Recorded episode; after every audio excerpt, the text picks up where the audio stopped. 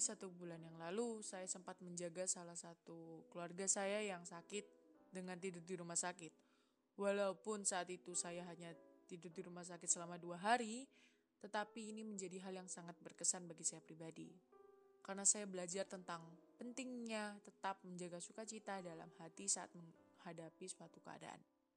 Meskipun memang lelah dan tentunya tidak bisa tidur seenak ketika kita berada di rumah, tetapi entah kenapa saya tetap senang. Mungkin karena bisa tetap dekat dengan anggota keluarga yang sakit ya.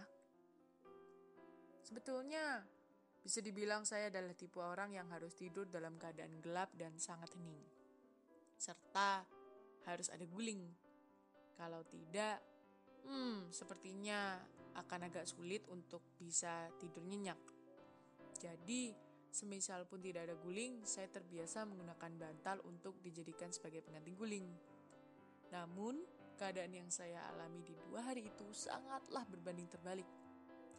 Keadaan saat itu, ruangannya cukup terang, tidak ada guling ataupun bantal yang pas untuk dijadikan guling. Tidur pun hanya di atas karpet, ramai dengan suara AC, dengkuran, dan sedikit suara dari orang yang beristirahat di kamar sebelah. Sebetulnya saat itu bisa saja saya menyalahkan keadaan dan memutuskan untuk kesal dengan semua yang terjadi. Karena memang hal ini sangat berbeda dengan kebiasaan saya dan tanda kutip memaksakan saya untuk keluar dari zona nyaman.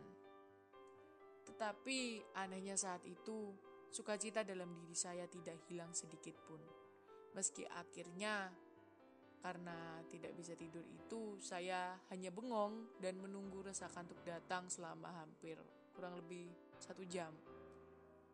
Namun, dari pengalaman sederhana ini, saya belajar bahwa untuk bisa bersuka cita dalam segala keadaan bukan suatu hal yang mudah, bahkan cenderung susah.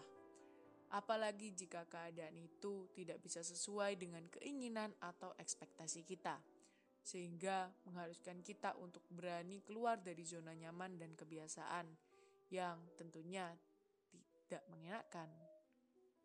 Dan untuk tetap memiliki perasaan senang dan bersyukur tentunya merupakan sebuah pilihan. Kita bisa memilih respon apa yang ingin kita keluarkan saat menghadapi sesuatu. Tentunya respon ini dapat mendukung kita untuk bisa menghadapi setiap keadaan yang mungkin menurut pandangan manusia kurang enak.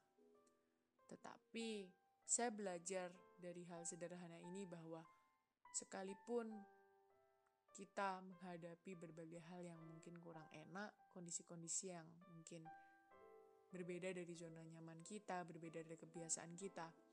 Tetapi ketika kita memilih respon yang tepat, kita memilih respon yang positif, respon positif ini bisa membantu kita untuk bisa lebih kuat menghadapi berbagai hal yang mungkin berbeda dengan kebiasaan atau zona nyaman kita gitu.